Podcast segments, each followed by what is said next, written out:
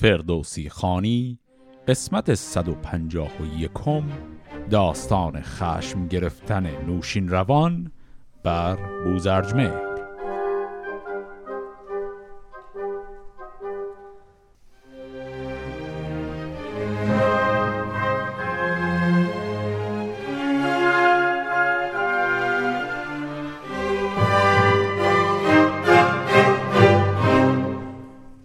در انتهای قسمت قبل ماجرای مربوط به شطرنج رو تمام کردیم. یک داستان مختصری هم بود درباره آوردن کتاب کلیل و دمنه به فارسی. اون رو هم بحثش رو تمام کردیم. گفتم که یک داستان جدیدی می‌خوایم اینجا شروع کنیم و این داستان جدید هم با محوریت شخص آقای بوزرج مهر هست. این داستان یک مقدمه مجزای کوچکی برای خودش داره و بعد خود داستان رو باهاش شروع می‌کنیم. از اندیش دل را مداریچ تنگ که دوری تو از روزگار درنگ. گهی بر فراز و گهی بر نشیب گهی با مدارا گهی بر نهیب. از این دو یکی نیز جاوید نیست به بودن تو را رای امید نیست. نگه کن کنون کار بوزرجمر که از خاک بر شد به گردان سپر همان کس که بردش به دبر بلند فرود آوریدش به خاک نژند. پس در همین مقدمه داریم می‌بینیم که داستان درباره اوج و فرود آقای بوزرج مهر هست و اینکه ایشون زمانی به لطف نوشین روان به چه جاهایی رسید و زمانی هم قراره سقوط کنه. پس پیشا پیش داره به ما میگه که قرار داستان به چه سمتی بره. حالا خود داستان رو شروع می‌کنیم.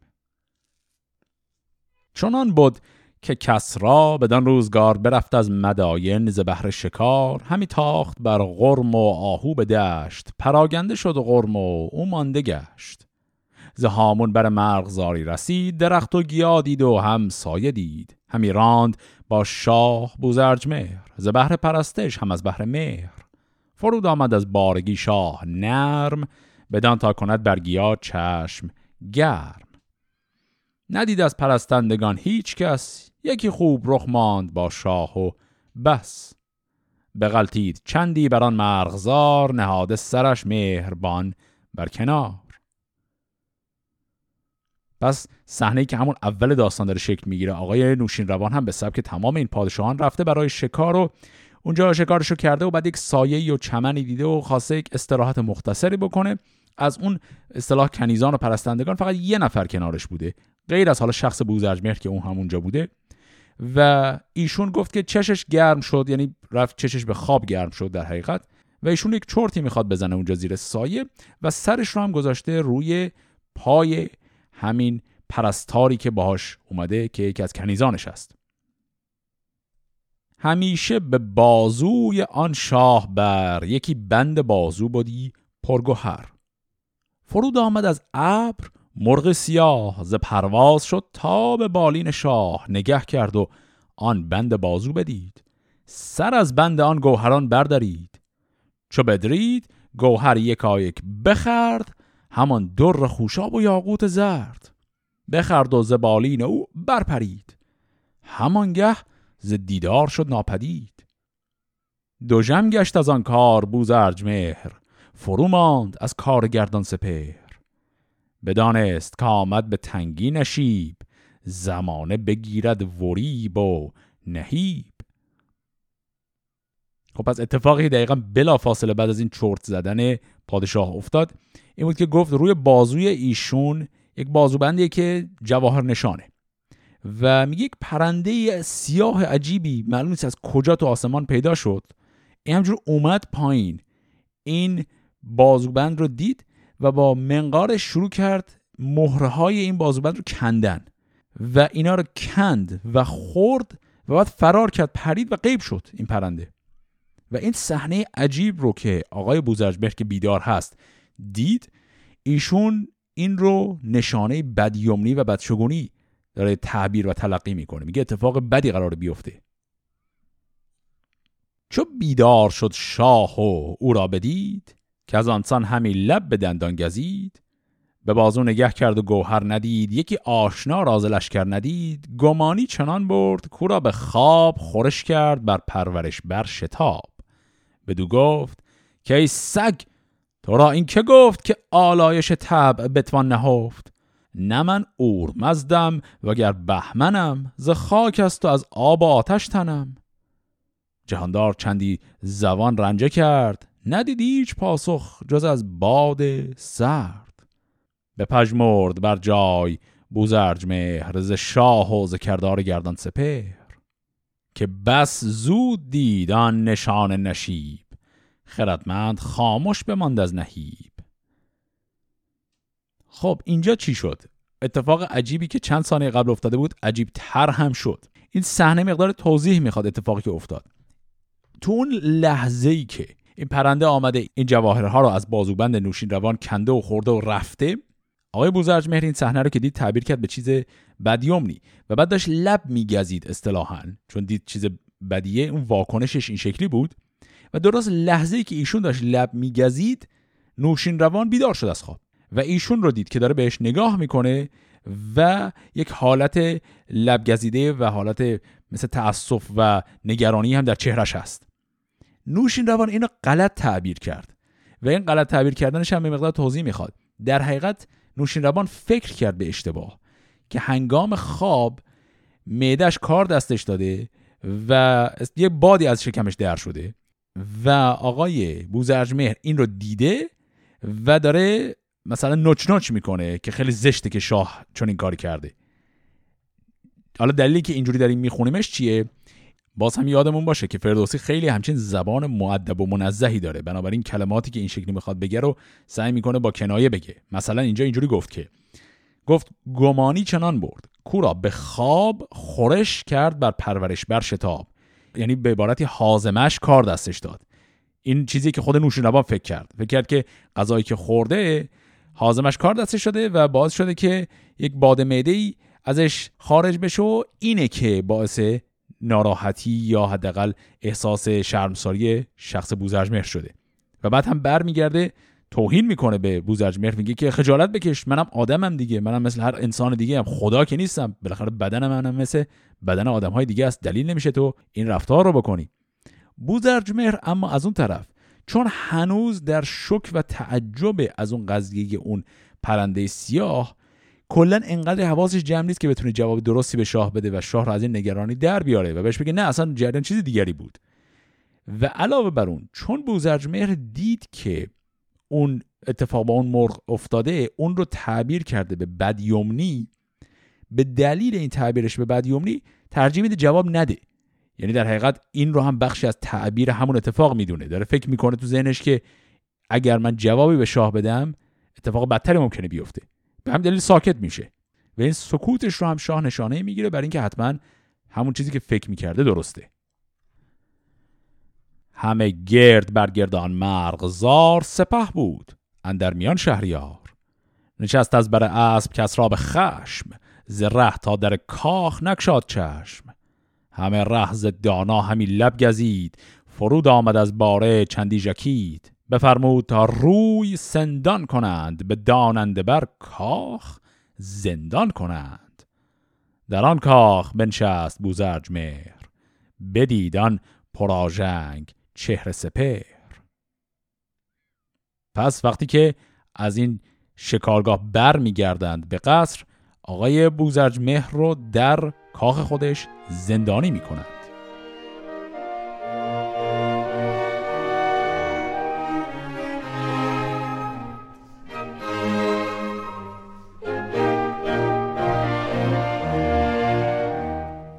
یکی خیش بودش دلیر و جوان پرستنده شاه نوشین روان. شب و روز با شاه در کاخ بود به گفتار با شاه گستاخ بود. بپرسید یک روز بوزرج مهر ز پرورده شاه خورشید چهر که او را پرستش همی چون کنی بیاموز تا کوشش افزون کنی. پرستنده گفت ای سر موبدان چنان دان که امروز شاه ردان نگه سوی من بنده زانگونه کرد که گفتم سر آمد مرا خواب و خرد چون از خان برفت آب بکساردم زمین داستان را نیازاردم. جهاندار چون گشت با من درشت مرا سست شد آب دستان به مشت بدو دانشی گفت آبار خیز چنان چون که بر دست شاه آب ریز. بیاورد مرد جوان آب گرم همی ریخت بر دست او نرم نرم. بدو گفت که این بار بر دست شوی تو با آبجویی هیچ تنگی مجوی؟ چون لب را بیالاید از بوی خش تا از ریختن آب دستان مکش.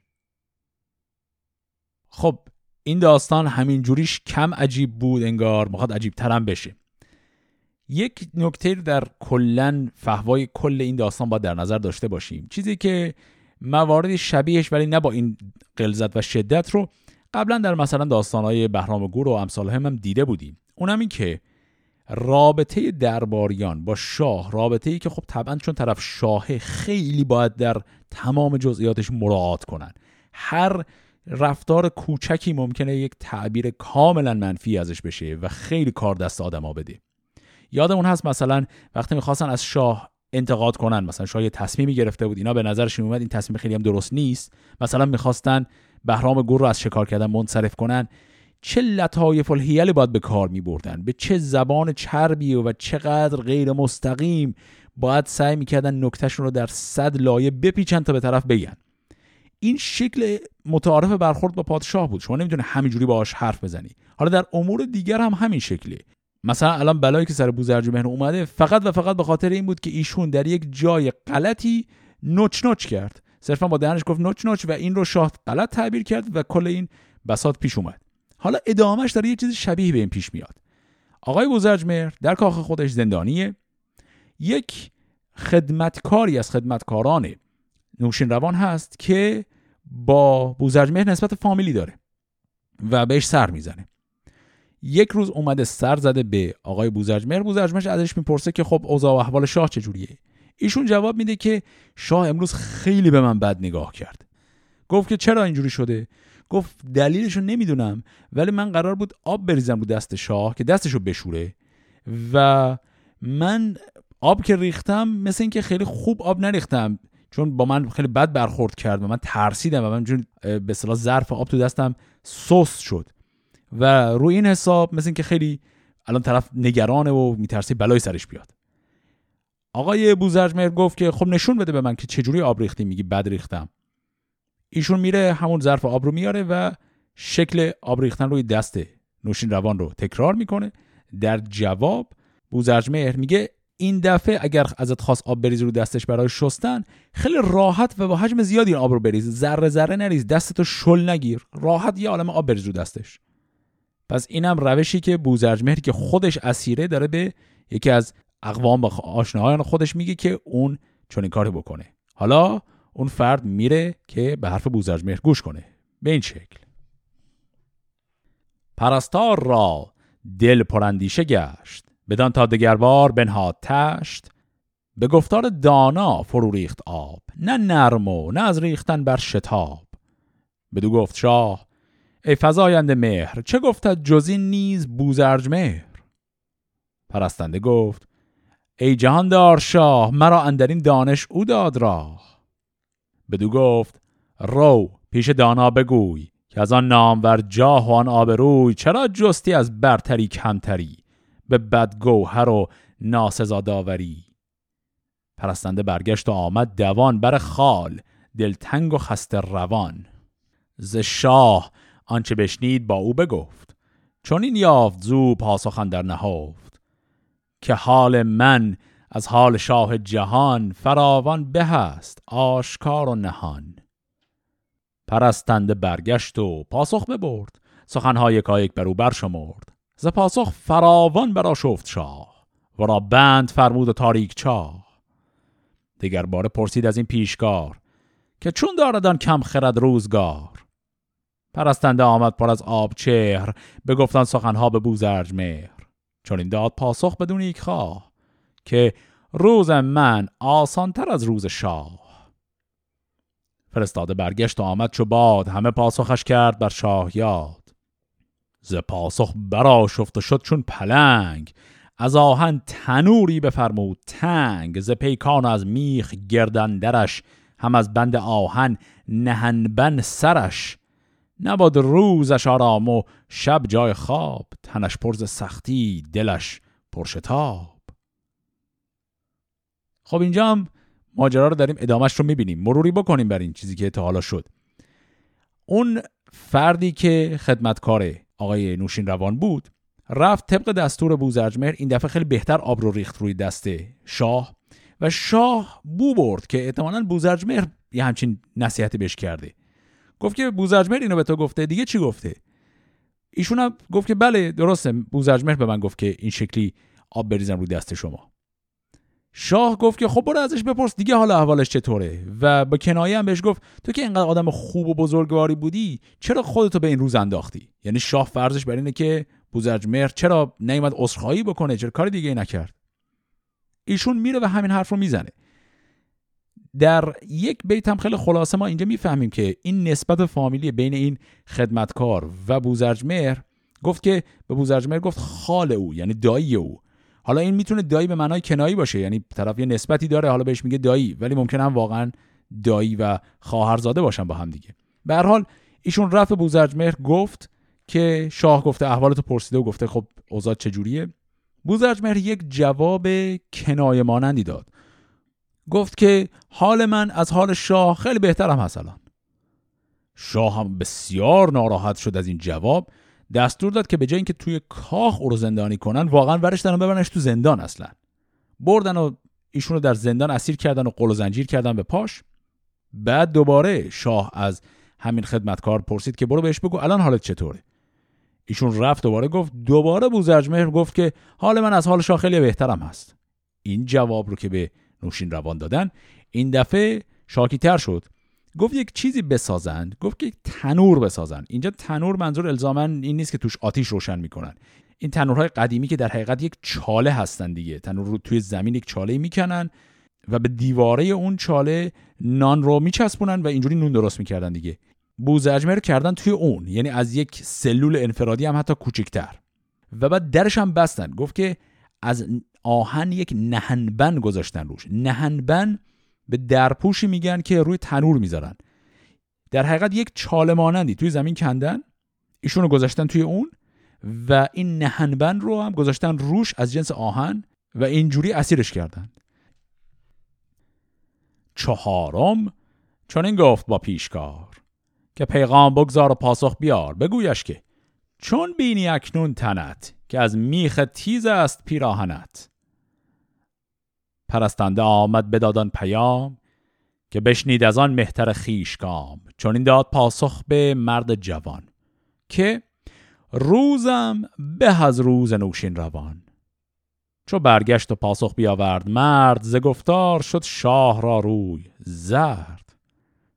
از ایران یکی راست گویی گزید که گفتار دانا بداند شنید. یکی با فرستاد شمشیر زن که دشخیم بودن در آن انجمن که رو بدتن بختگان را بگوی که اگر پاسخت را بود رنگ و بوی. وگرنی که دژخیم با تیغ تیز نمایت تو را گردش رستخیز. که گفتی که زندان به از تخت شاه تنوری پر از میخ و هم بند و چاه. بدان پاک دل گفت بوزرج مهر که ننمود هرگز به ما بخت چهر. چه با گنج و تختی چه با رنج سخت ببندیم هر دو به ناکام رخت. نه این پای دارد به گردش نه آن. سرایت همی نیک و بد بیگمان. ز سختی گذر کردن آسان بود. دل تاجداران هر آسان بود. خردمند و دشخیم باز آمدند بر شاه گردن فراز آمدند. شنیده بگفتند با شهریار بترسید شاه از بد روزگار. به دیوانش بردند از آن تنگ جای به دستوری پاک دل رهنمای. بر این نیز بگذشت چندی سپر پراژنگ شد روی بوزرج مهر. دلش تنگ برگشت و باریک شد. دو چشمش از اندیشه تاریک شد. چو با گنج رنجش برابر نبود بفرسود از آن درد و در غم بسود. خب پس اینجا ماجرا هم اتفاق قبلی داره تکرار میشه. ایشون در اون تنور کوچک در اون حالت مثل سلول انفرادی خیلی کوچک اسیره. دوباره شاه همون فرد رو فرستاد گفت که بهش بگو الان حالت چطوره؟ دوباره این همون جواب رو بوزرج مهرداد شاه دیگه اینجا واقعا عصبانی شد. اون فرد قبلی رو دیگه نفرستاد. دو تا آدم جدید آورد. یکی یک دشخیم یک فرد جلاد یکی دیگه هم یک فرد خردمند. این جلاد و این خردمند رو با هم آورد. گفت برید و بهش بگید که جریان تو چیه؟ مثل آدم بردی جواب بدی یا بازم می‌خوای بگی حالت در این وضعیت که گیر افتادی از حال شاه باز بهتره؟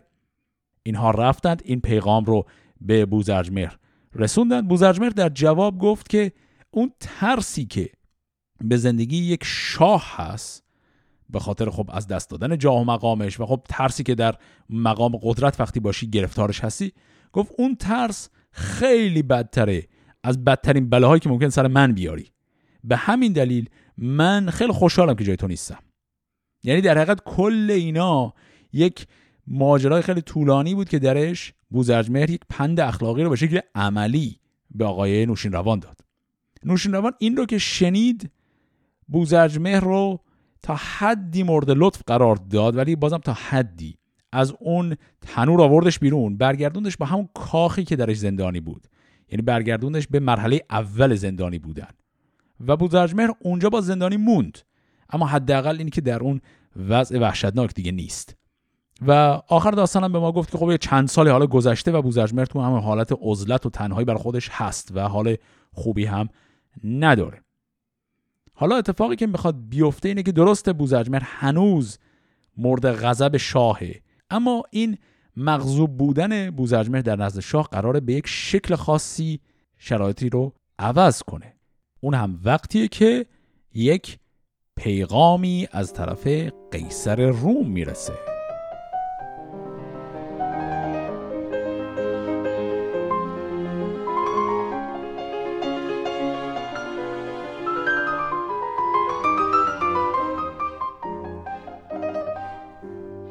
چنان بود که قیصر بدن چندگاه رسولی فرستاد نزدیک شاه. ابا نامه و هدیه و بانسار یکی درج و قفلی بر او استوار. که با شاه گنداوران و ردان فراوان بود پاک دل موبدان بدین درج و این قفل نابرده دست. نهفته بگویند چیزی که هست. فرستیم باش ار بگویند راست. جز از باش چیزی که آین ماست. گریدون که از این دانش ناگزیر بماند دل موبد تیزویر نباید که خواهد ز ما باژ شاه نراند بدین پادشاهی سپاه. بر این گونه دارم ز قیصر پیام تو پاسخ گزار آن چه آید کام. فرستاده را گفت شاه جهان که این هم نباشد ز یزدان نهان. من از فر او این به جای آورم همان مرد پاکیزه رای آورم. یکی هفته ای در به می شاد باش به رامش دل آرای و آزاد باش. خب اینجا از طرف قیصر روم اتفاقی افتاده. خیلی شبیه ماجرایی که در قسمت مربوط به شطرنج داشتیم که از طرف هند بود. اونجا از طرف هند یه بازی رو آورده بودن. به اینا گفتن که اگه می‌تونید این رو کشف کنید جریانش چی؟ اگر نه باج و خراج دیگه در کار نیست. اینجا هم از طرف روم یک جعبه ای اومده که قفلم برش زده شده.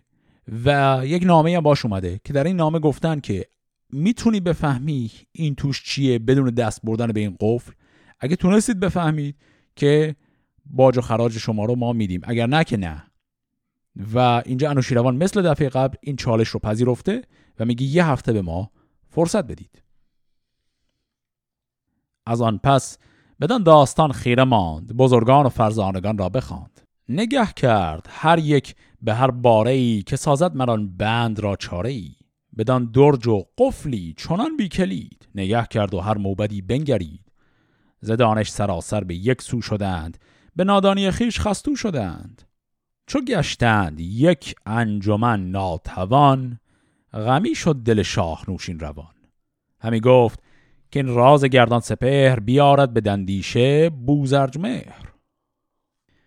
شهنشاه چون دید از اندیشه رنج بفرمود تا جامه دستی ز گنج بیاورد گنجور و اسبی گزین نشسته شهنشاه کردند زین. به نزدیک دانا فرستاد و گفت که رنجی که دیدی به باید نهافت چون این راند بر سر سپهر بلند که آید زما بر تو چندی گزند. زبان تو مغز مرا کرد تیز همی با تن خیش کردی ستیز. یکی کار پیش آمدم. ناگزیر. که از آن بسته آمد دل تیزویر. یکی درج زرین. سرش بسته خشک. نهاده بر او قفل و مهریز مشک. فرستاد قیصر بر ماز روم. یکی موبدی نامبردار بوم. فرستاده گوید که سالار گفت که این راز پیدا کنید از نهفت که این درج را چیست اندر میان؟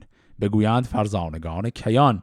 به دل گفتم این راز پوشید چهر نبیند مگر جان بوزرج چو بشنید بوزرج مهر این سخن دلش نو شد از رنج و درد کهن. ز زندان بیامد سر و تن بشست به پیش جهان داور آمد نخست. همی بود ترسان از آزار شاه جهاندار پرخشم و او بیگناه. شب تیره و روز پیدا نبود بدان سان که پیغام خسرو شنود. چو خورشید بنمود تاج از فراز بپوشید روی شب دیریاز به دختر نگه کرد بوزرج مهر چو خورشید رخشنده بود بر سپهر. خب پس اینجا نوشین روان می شدم حدسش رو بزنیم که به اینجا می‌رسه کارش. این جعبه محرموم شده رو می‌خواد رازش رو کشف کنه دانندگان کشور نمی‌تونن. می‌فهمه که کار کار آقای بوزرج مهره. خب بوزرج مهر هم که زندانیه. میرن و بوزرج مهر از زندان میارن بیرون. طبعا نوشین روان هم عذرخواهی و اینا که نمی‌کنه که برای این کارش. صرفا برمیگرده و یک تشر مختصری به بوزرجمر می‌زنه. میگه نگاه کن چه کاری دست خودت دادی با اون رفتارت. منو مجبور کردی زندانیت کنم.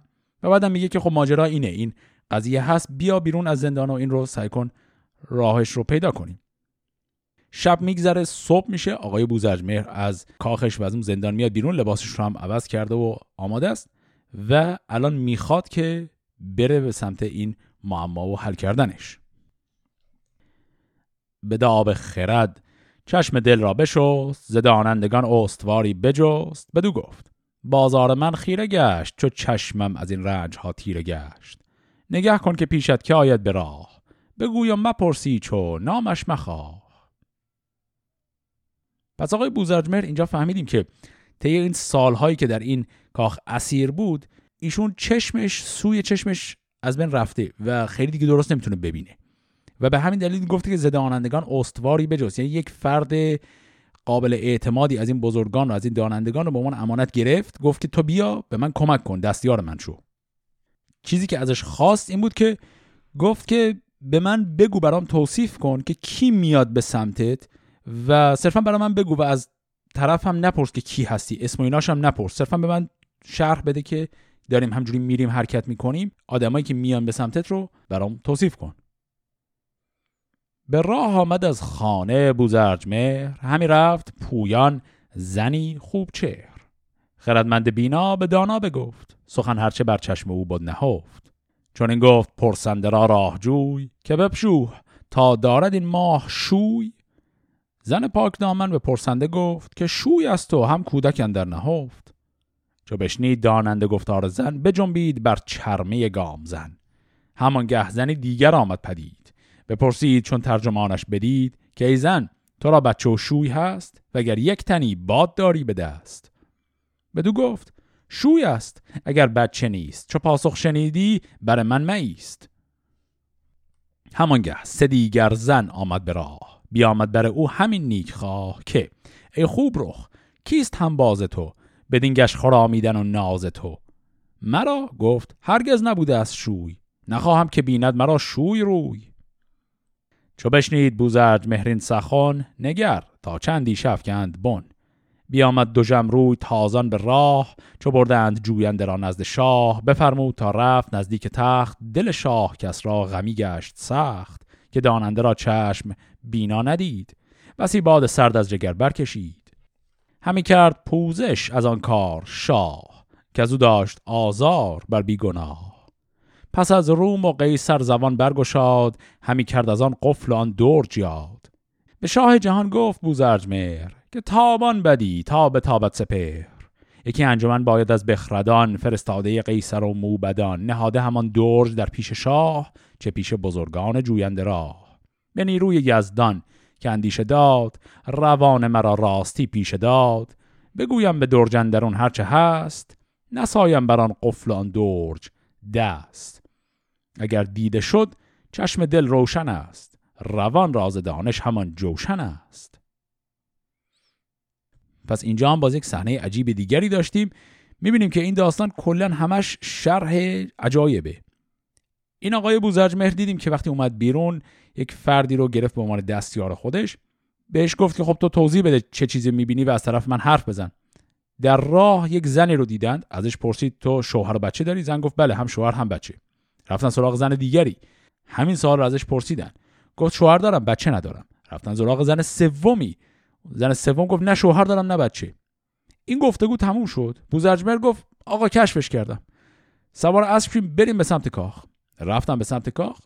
اونجا نوشین روان اول نظر قصه می‌خوره. وقتی می‌بینه که بوزرجمهر بیناییش رو از دست داده و بعد هم بوزرجمهر بهش میگه همه بزرگان رو بیارید این جعبه همین درج رو هم بیارید و من می‌خوام این رو برای شما افشا کنم. جریانش چیه؟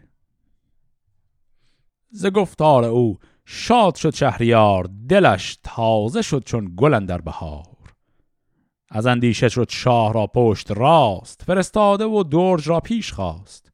همه موبدان و ردان را بخواند بسی دانشی پیش دانان نشاند و از آن پس فرستاده را گفت شاه که پیغام بگذار و پاسخ بخواه. چو بشنید رومی زبان برگشاد. سخنهای قیصر همه کرد یاد که کار جهاندار بیرون ز جنگ خرد باید و دانش و ناماننگ تو را فر و برز جهاندار هست. بزرگی و دانایی و زور دست. همان بخرد و موبد راهجوی گو برمنش کو بود شاهجوی. همه پاک در بارگاه تو اند وگر در جهان نیک خواه تو اند گر این درج با قفل و مهر و نشان ببینند بیدار دل سرکشان بگویند روشن که زیر نهفت چه چیز است با جان پاکیزه جفت. فرستیم هم زین نشان باژ و ساو که این مرز دارند با باژ تاو. وگر باز مانند از این مایه چیز مخواهید از این مرز ما باج نیز. چو دانازه گوینده پاسخ شنید زبان برگشاد آفرین گسترید. که همواره شاه جهان شاد باد و سخندان و با بخت و باداد باد. سپاس از خداوند خورشید ماه روان را به دانش نمایند راه. نداند جزو آشکارا و راز. به دانش مرا آز و او بینیاز. سه در است رخشان به درجندرون غلیفش بود زنچه گفتم فزون. یکی سفته و دیگری نیم سفت دگر آنکه آهن ندیده است جفت. چو بشنید دانای رومی کلید بیاورد و نوشین روان بنگرید. نهفته یکی حقه بود در میان به حق اندرون پرده پرنیان. سه گوهر بدان پرده اندر نهفت چنان هم که دانای ایران بگفت. نخواستین ز گوهر یکی سفته بود دگر نیم سفت و سیوم نابسود.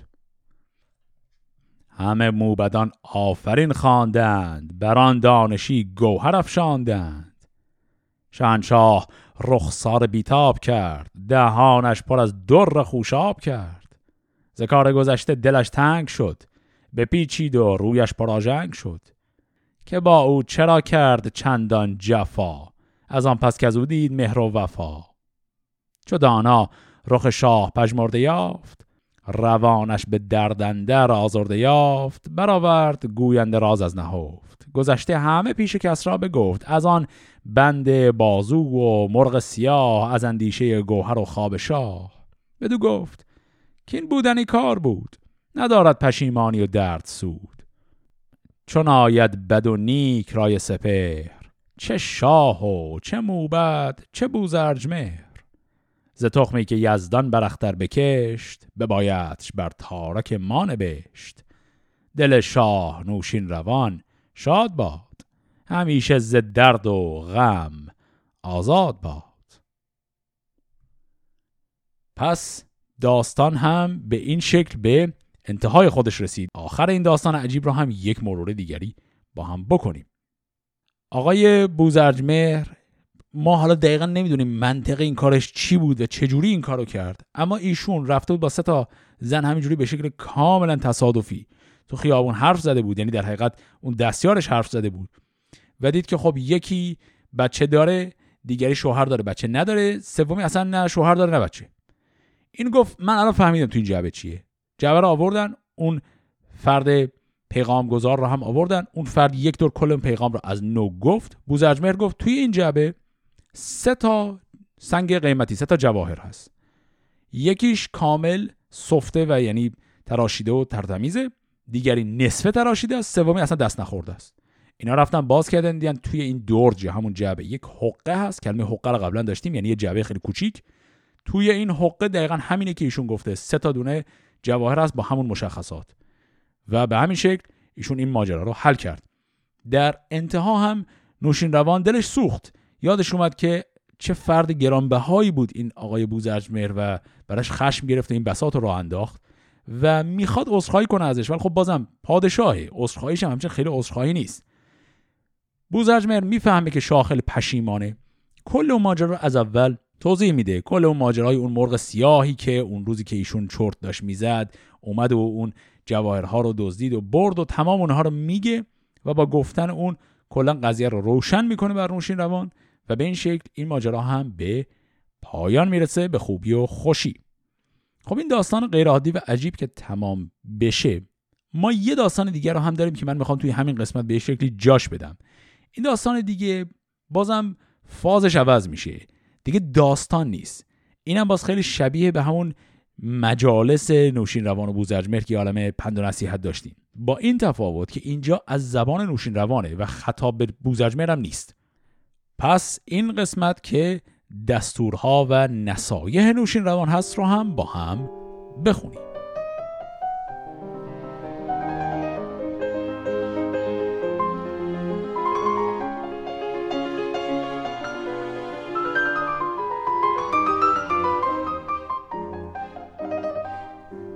اگر چند باشد سرفراز شاه به دستور گردد دلارای گاه شکار است کار شهنشاه و رزم. می و شادی و بخشش و داد و بزم. بداند که شاهان چه کردند پیش بورزد بدان هم نشان رای خیش از آگندن گنج و رنج سپاه از آزرم گفتار و از دادخواه دل و جان دستور باشد به رنج از اندیشه کت خدایی و گنج. چون این بود تا گاه نوشین روان همو بود شاه و همو پهلوان. همو بود جنگی و موبد هموی سپه بود همو بود و گه بود هموی. به هر جای کاراگهان داشتی جهان را به دستور نگذاشتی. ز بسیار و اندکس کار جهان بد و نیک از او کس نکردی نهان.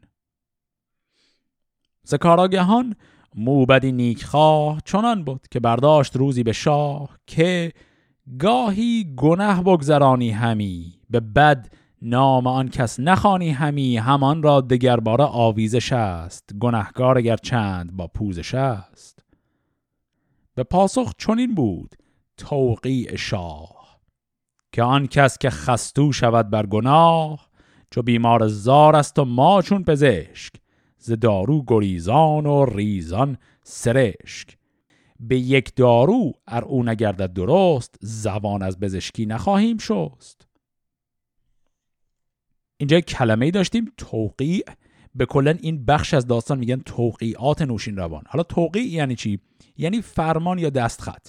قضیه از چه قراره؟ همون اول برای ما خیلی مختصر گفت که نوشین روان یه شاهیه که یه ذره با بقیه شاه فرق می‌کنه. اونم این که کار امور روزمره مملکت رو به وزرای خودش نگذاشته. همه رو خودش داره انجام میده. کاری که در حالت عادی یک شاه نباید بکنه. یا حداقل نمی‌تونه بکنه.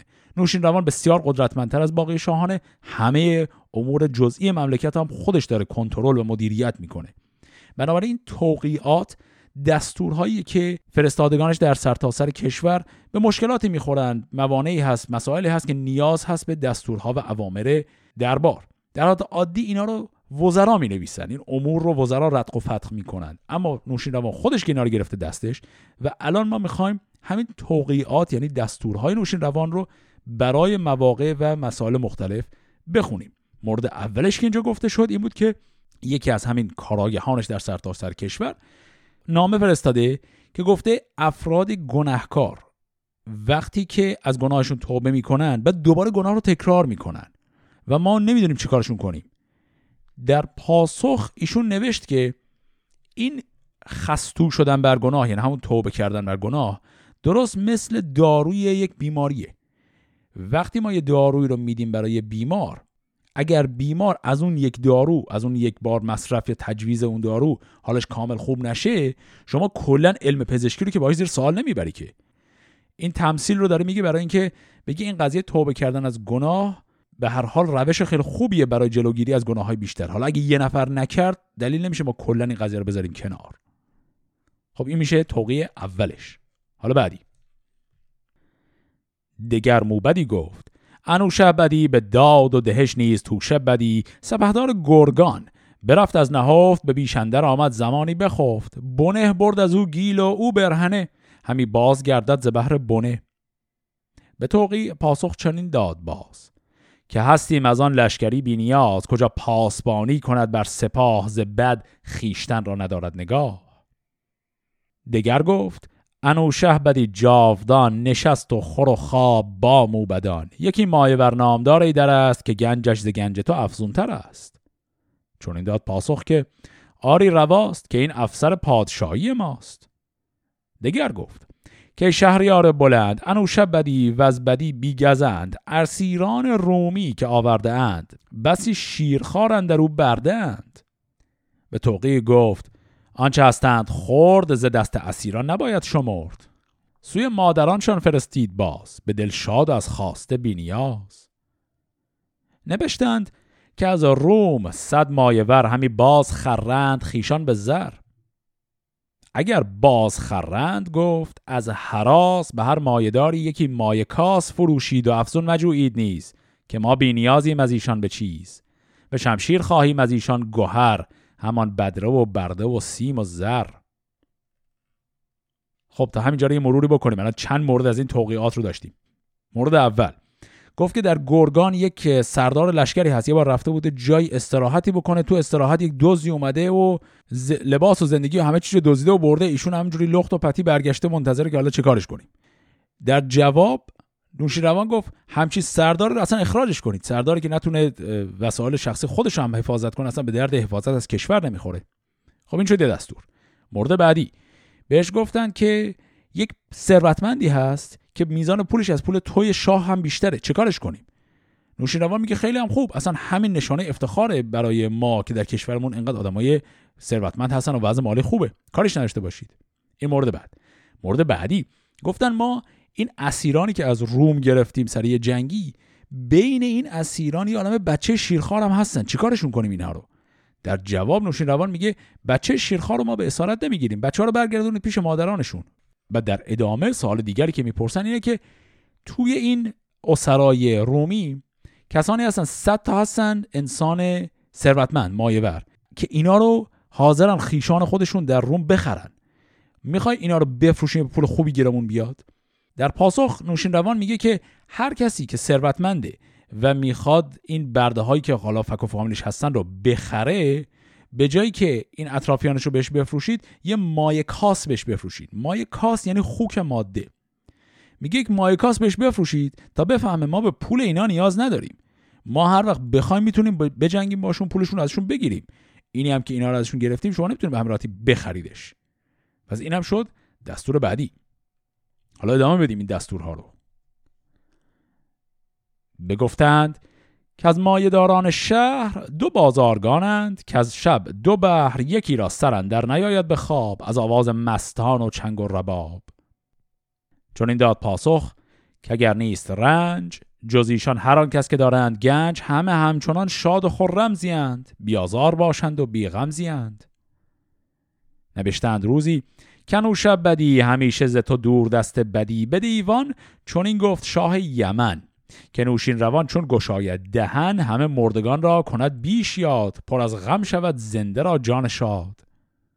چون این داد پاسخ که از مرده یاد کند هر که دارد خرد با نژاد. هر آن کس که از مردگان دل بشست نباشد همان دوستی او درست. یکی گفت که شاه کهتر پسر نگردد همی گرد داد پدر. بریزد همی بر زمینی درم که باشد فروشنده او دوژم چون این داد پاسخ که این نارواست های زمین هم فروشنده راست. دگر گفت که شاه برتر منش که دوریز پیغار و سرزنش دلی داشتی پیشتر پرز شرم. چرا شد بر این سان بیازر و گرم؟ چون این داد پاسخ که دندان نبود مکیدن جز از شیر درمان نبود. چو دندان برآمد بیاگند پشت همی گوشت جویم چو گشتم درشت. یکی گفت گیرم کنون مهتری به رای و به دانش ز ما بهتری. چرا برگذشتی ز شاهنشهان؟ دو دیده به رای تو دارد جهان. چون این داد پاسخ که ما را خرد ز دیدار ایشان همی بگذرد. هوش و دانش و رای دستور ماست. زمین گنج و اندیشه گنجور ماست. خب اینها را هم باز با هم یه مرور سریع بکنیم. مورد اول گفت که توی ثروتمندان یک شهری دو تا بازرگانن که از بس هر شب بسات جشن و سوروسات و آهنگ و اینا دارن هیچ که تو شهر نمی‌تونه بخوابه از دست اینا. چیکار کنیم؟ نوشیروان پاسخ داد که هر کسی که می‌تونه جشن و سوروساتی بذاره تا زمانی که بیازار باشه این کار رو بکنه. اگر آزاری برای دیگران به وجود بیاره دیگه نمیشه. این دستور تمام میشه. مورد بعدی. گفت که شاه یمن پشت سر شما میگه نوشین روان همیشه ذکر خیر مرده ها رو خیلی بیشتر از زنده ها می‌کنه. در پاسخ نوشین روان میگه اون آدمی که ذکر خیر از مردگانش نکنه آدم احمقیه. آدم با خرد باید همیشه به یاد رفتگان باشه. این تموم میشه. مورد بعدی. به شاه خبر میدن که پسر کوچکتر تو داره یک ظلمی می‌کنه. اونم این که چون در مقام شاهزاده هست داره به زور از آدمایی زمین رو زیر قیمت می‌خره. یعنی مجبور می‌کنه فروشنده ها رو زمینشون رو ارزون بهش بفروشن. در پاسخ انوشیروان گفت همچین کاری حق نداره بکنه. گفت که بهای زمین هم فروشنده راست. دقیقا همون قدری که فروشنده میگه باید پول زمین رو بهش پرداخت کنیم. سال بعدی اینی که ازش می‌پرسن که تو قبلا خیلی پادشاهی بودی که پر از شرم بودی. الان خیلی همچین گستاخ هستی. حالا نمی‌دونم منظور اینجا از گستاخ هم احتمالا اینه که نوشین روان کار وزارت رو خودش به دست گرفته. منظور اینه اینجا احتمالا. یعنی که تو قبلا پادشاهی بودی که به حال یه عالم آدم زیر دستت بودن کار مملکت رو اونا اداره می‌کردن. الان چجوری شده؟ همه کارا رو خودت داری می‌کنی. در جواب نوشین روان میگه مثل اینه که من یه موقعی نوزادی بودم و شیر میمکیدم. الان بزرگ شدم دندون در آوردم گوشت می‌خورم. اینم به همون شکله. سال بعدی که ازش میپرسنم ادامه همون قبلیه. بهش میگن که حالا درسته در مهتری و در بزرگی از همه ماها سری اما چرا به رسم شاهان قبلی عمل نمی کنی اینا باز اشاره داره به همین قضیه که خب شاهان قبلی هم وزرایی داشتن که کار مملکت رو براشون انجام می‌داد. تو چرا اونجوری دیگه عمل نمی کنی در جواب نوشین روان میگه من از شاهان قبلی هم بزرگترم. به همین دلیل من می‌تونم کار مملکت رو خودم اداره کنم. حالا سالات بعدی.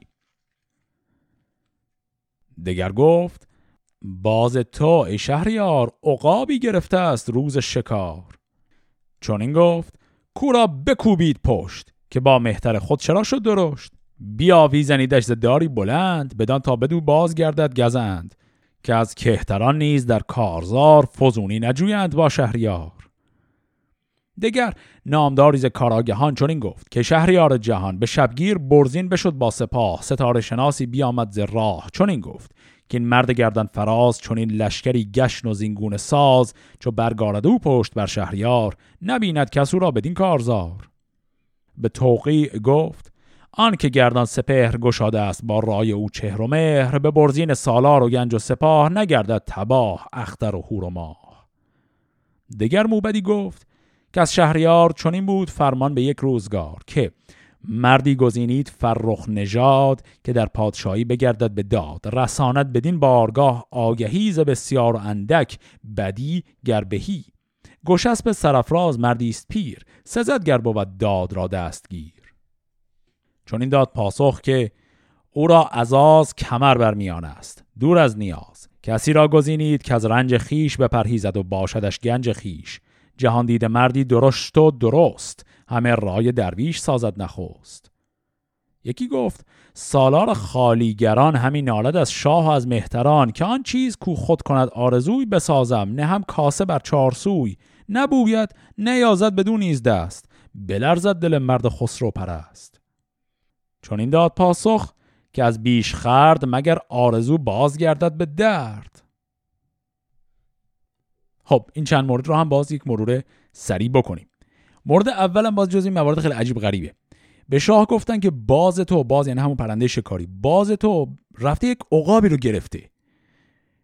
و خب باز معمولا پرندگان خیلی کوچیک رو می‌گیره دیگه. عقاب که خودش یه نوع باز خیلی بزرگه. شاه گفت که بزنید و این نابودش کنیم باز رو. چون که از حد خودش فراتر رفته. و بعد این رو به عنوان یه جور تمثیل گفت. گفت مثلا پهلوان سپاه که نباید بیاد و رو دست شاه بلند شه. این هم مثل همونه. هر کسی جایگاهی داره. از جایگاه خودش نباید بره بالاتر. پس این باز بیچاره رو هم تنبیهش کردن. بعد از اون کسی ازش پرسید که میگن برزین یکی از پهلوانان سپاه تو با سپاهش رفت و همه نگرانن که این مرد که استوار بود و پشت و پناه سپاه بود ول کرد و رفته و این سپاه خار و ذلیل میشه. در پاسخ آقای نوشین روان گفت که سپاهی که بخت و رای خدا باهاش باشه با برزین و امثال هم وضعش خراب نمیشه. سال بعدی بهش گفتن که شما قبلا به ما گفته بودی که یک مردی رو پیدا کنیم برای اینکه یک سمت پادشاهی یه منطقه رو می‌خوای بدی بهش و انسان خیلی کار درستی هم باید باشه. ما گشتیم یه فردی پیدا کردیم به نام آقای گشسب. ایشون خوبه می‌خوای ایشون رو بیاریم. در پاسخ شاه میگه نه این گشسب خوب نیست. چرا خوب نیست؟ چون آدمیه که اموال شخصی زیاد نیست. به همین دلیل آز درش زیاده و دنبال اموال جمع کردنه. برید یه آدمی رو بیارید که خودش انقدر اموال شخصی زیاد داره که همش به فکر آز و نیاز خودش نیست. پس این گشسب رو ایشون قبول نکرد. سوال بعدی این بود که گفتن سالار خالیگران یعنی سراشپز دربار گفته که ما یه عالم غذا درست می‌کنیم. تمام غذایی که خودشان همیشه دوست داره. بعد یک سفره خیلی بزرگی هم پهن می‌کنیم و این همه غذای زیبا رو می‌ذاریم. بعد شاه فقط یه ذرهشو می‌خوره بقیه‌شو پس میاره. چرا اینجوری می‌کنه؟ در پاسخ شاه گفت که غذا زیاد خوردن خوب نیست. درست این غذا رو دوست دارم ولی خب قرار نیست که زیاد بخورم. دگر گفت هر کس نکوهش کند شهنشاه را چون پژوهش کند که بی لشکر گشن بیرون شود. دل دوستداران پر از خون شود. مگر دشمنی بد سگالت بدوی؟ به چاره بیاید بنالد بدوی.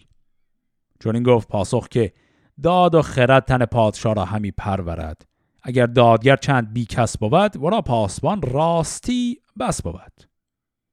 دگر گفت که با خرد گشته جفت. به میدان خراسان سالار گفت که کرزسب را باز کرد دوز کار. ندانم چه دیدن در این شهریار. چون این داد پاسخ که فرمان ما نورزید و بنهفت پیمان ما. بفرمودمش تا به درزانیان گشاید در گنج سود و زیان. کسی کو دهش کاست باشد به کار بپوشد همی فره شهریار. دیگر گفت با هر کسی پادشاه بزرگ است و بخشنده و پارسا پرستار دیرینه مهرک چه کرد که روزیش اندک شد و روی زرد؟ چون این داد پاسخ که او شد درشت بران کرده خیش بنهاد پشت بیامد به درگاه و بنشست پست. همیشه جز از می ندارد به دست. زکاراگهان موبدی گفت شاه چو راند سوی جنگ قیصر سپاه نخواهد جز ایرانیان را به جنگ. جهان شد به دیران بر از روم تنگ. چون این داد پاسخ که آن دشمنی کهن گشت و پرخاش آهرمنی. دگر بار برداشت موبت که شاه ز شاهان دگرگونه خواهد سپاه. کدام است و چون بایدت مرد جنگ؟ ز شیران اسپفکن و تیز چنگ. چون این داد پاسخ که جنگی سوار نباید که سیر آید از کارزار. همان بزمش آید همان رزمگاه به رخشنده روز و شبان سیاه. نگردد به هنگام نیروش کم ز بسیار و اندک نباشد دو جم. دگر گفت که شاه نوشین روان همیشه بدی شاد و روشن روان. به در بر یکی مرد بود از نسا پرستنده و کاردار پسا. درم ماند بر ویچ و سیصد هزار به دیوان چو کردند با او شمار. نمایت همی کین درم خرده شد بر موبد و گهبد آزرده شد. چون آگاه شد زن سخن شهریار که موبد درم خواست از کاردار بفرمود که از خورد من مای رنج ببخشید چندی مرور از گنج. خب این موارد رو هم باز یه مرور سریع بکنیم.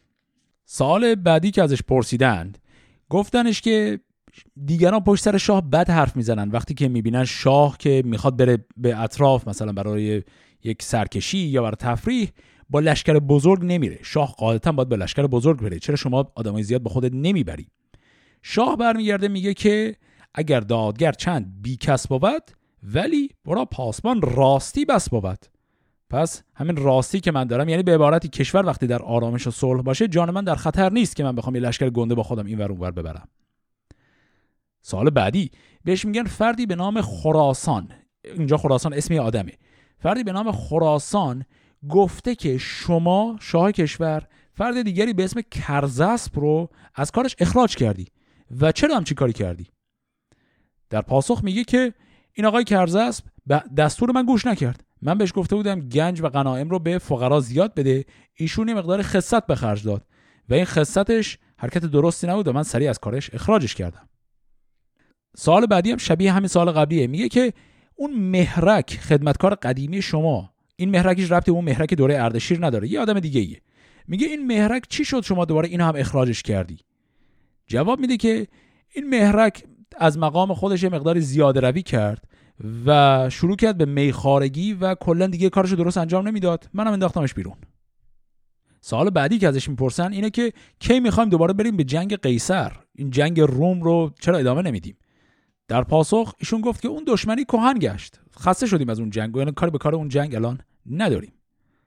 سال بعدی می‌پرسه ازش که چه جور انسانی رو شما می‌خوای بیاری به عنوان سواران جنگی خودت؟ ایشون هم یه سری خصایص رو میگه. میگه نباید که سیر آید از کارزار و نگردد به هنگام نیروش کم ز بسیار اندک نباشد دو جم خلاصه این خصایص رو داشته باشه سردار خیلی خوبیه.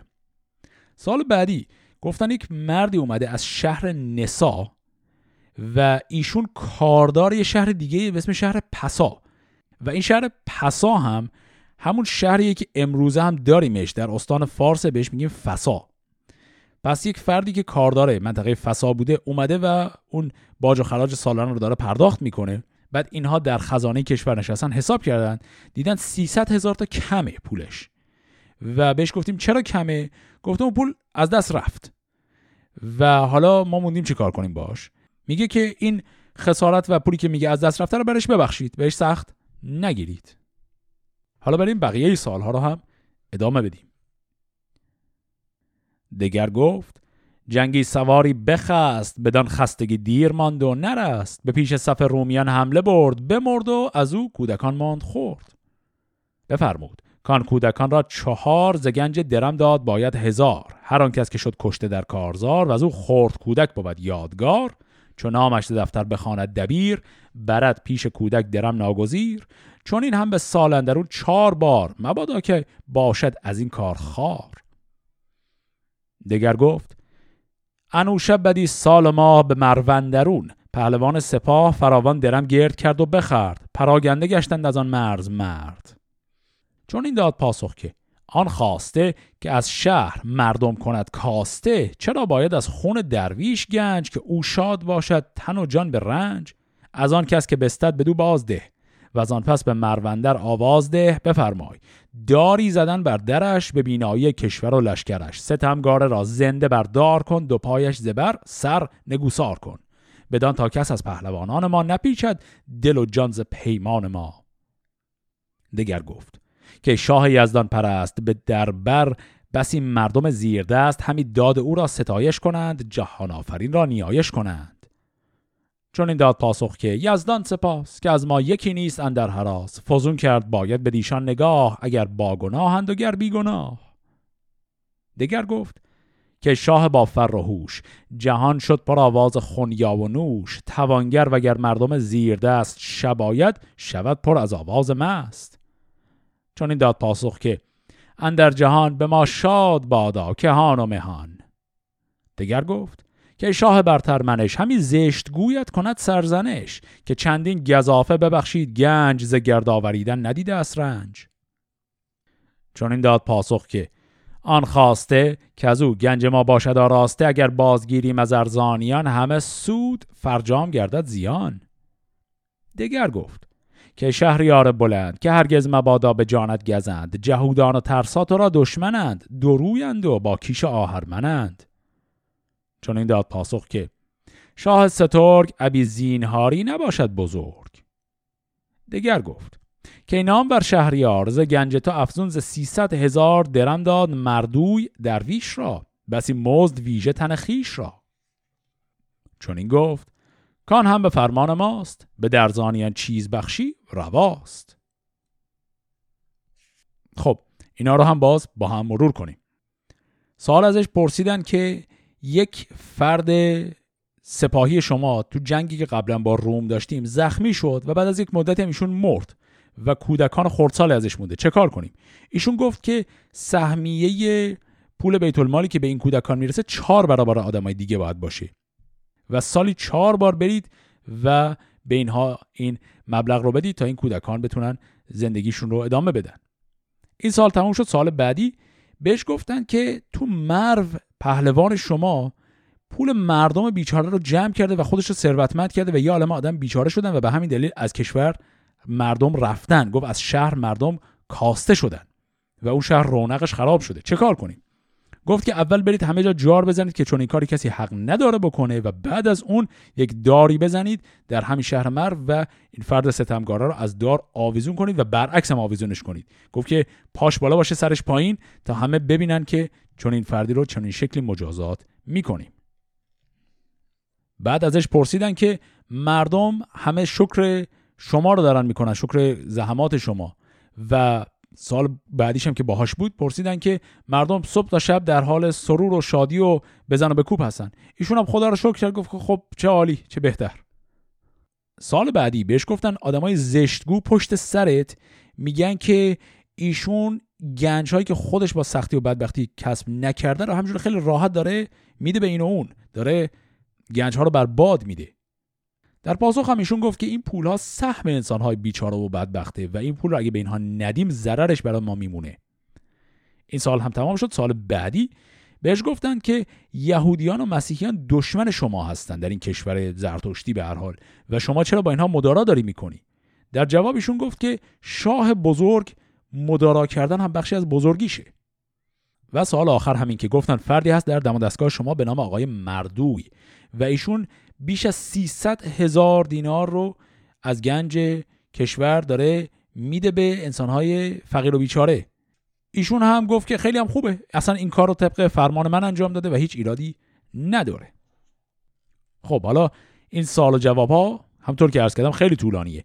یک دور دیگه هم داریم و دیگه این نیشه آخرش. پس دور آخر از این پرسش و پاسخ ها و این توقیعات نوشین روان رو هم با هم بخونیم.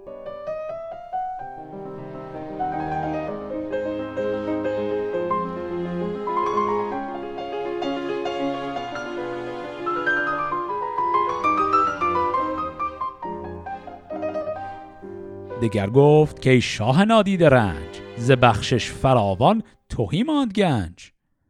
چون این داد پاسخ که دست فراخ همین نرد را نو کند برگشاخ جهاندار چون گشت یزدان پرست ببندد جهان هرگهو دست بست. جهان تنگ دیدم ابر تنگ خوی مرا آز و زفتی نبود آرزوی. چون این گفت موبت که شهریار کراخان سالار سیصد هزار درم بستد از بلخ بامی به رنج سپرد و نهادیم یکسر به گنج. چون این داد پاسخ که ما را درم نباید که گردد کسی زود دو جمع از آن کس که بستد همو را دهید. ز گنجان چه خواهد بر سر نهید؟ که درد دل مردم زیر دست نخواهد جهاندار یزدان پرست. پی کاخ آباد را برکند به گل بام او را توانگر کند. شود کاخ ویران ورا رنج سود بماند پس از مرگ نفرین و دود. ز دیوان ما نام او بسترید به دربر چونو را به کس مشمرید. دگر گفت که شاه فرخ نژاد بسی گیری از جم و کاووس یاد. بدان گفت تا از پس مرگ من نگردد نهان افسر و ترگ من. دگر گفت که از بهمن سرفراز چرا شاه ایران بپوشید راز؟ چون این داد پاسخ که او از خرد بپیچد همی و از هوا برخورد. یکی گفت که شاه کهتر نواز چرا گشتی اکنون چون این دیرساز؟ چون این داد پاسخ که با بخردان همان و همان نیز با موبدان. چون آواز آهر من آید به گوش نماند به دل رای و با مغز هوش. بپرسید موبد که شاه زمین سخن راند از پادشاهی و دین که بیدین جهان به که بی پادشاه خردمند باشد بر این برگوا چون این داد پاسخ که گفتم همین شنیدین سخن مردم پاکدین جهاندار بیدین جهان را ندید. مگر هر کسی دین دیگر گزید؟ یکی بت پرست و یکی پاکدین یکی گفت نفرین به از آفرین. ز گفتار ویران نگردد جهان بگو آنچه رایت بود در نهان. هر آنگه که شد تخت بی پادشاه خردمندی و دین نیارد بها. یکی گفت که شاه خرم نهان سخن رانده ای چند پیشم مهان. یکی آنکه گفتی زمان منم بد و نیک او را بهان منم. کسی کو کند آفرین بر جهان به ما بازگردد درودش نهان. چون این داد پاسخ که آری رواست که تاج زمانه سر پادشاست. جهان چون تن و شهریاران سرند از را چون این بر سران افسرند. خیلی خوب. حالا اینها رو هم با هم مرور کنیم. اینا دیگه دور آخر از این توقیعات آقای نوشین روان بود. یک پرسشی از ایشون کردن گفتن که شما بازم تکرار همون پرسش قبلی البته. گفتن که شما خیلی بخشش زیادی می‌کنی و گنج خب خالی میشه. ایشون در پاسخ گفت که گشاده دستی اتفاقا خیر و برکت میاره برامون. خیلی هم بهتره. کلمه هم که به کاربرد گفت که دست فراخ همین نرد را نو کند بر گشاخ نرد یعنی تنی درخت. یعنی که تنی درخت از به اصطلاح حرس کردن برگشاخ نو میاره و اتفاقا چیز خوبیه.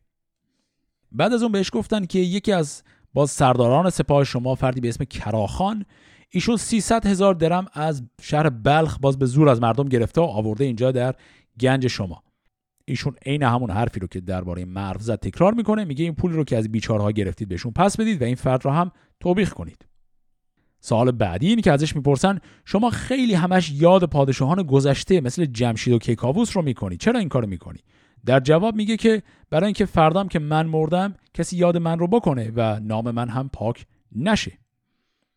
سال بعدی بهش میگن که شما چرا دیگه با آقای بهمن رابطت خوب نیست؟ این بهمن احتمالا هیچ ربطی به پادشاه بهمنی که داشتیم نداره. بهمن هم احتمالا یکی از همین سرداران و کارگزارانه. بهش میگن چرا رابطت با بهمن خوب نیست؟ میگه که بهمن هم انسانیه که از خرد دور شده. باز جواب شبیه جوابی که در مورد افراد قبلی داشتیم. سال بعدی بهش میگن که شما کهتر نواز بودی. چرا الان انقدر بدخلق شدی؟ ایشون در جواب میگه که ببین این بدخلقی ها و مغروری ها و سرسنگین شدن ها طبیعیه. یعنی به عبارتی عذرخواهی نمی‌کنه اما یه چیزی شبیه عذرخواهی رو تحویل میده چون به حال شاه عذرخواهی بکن نیست.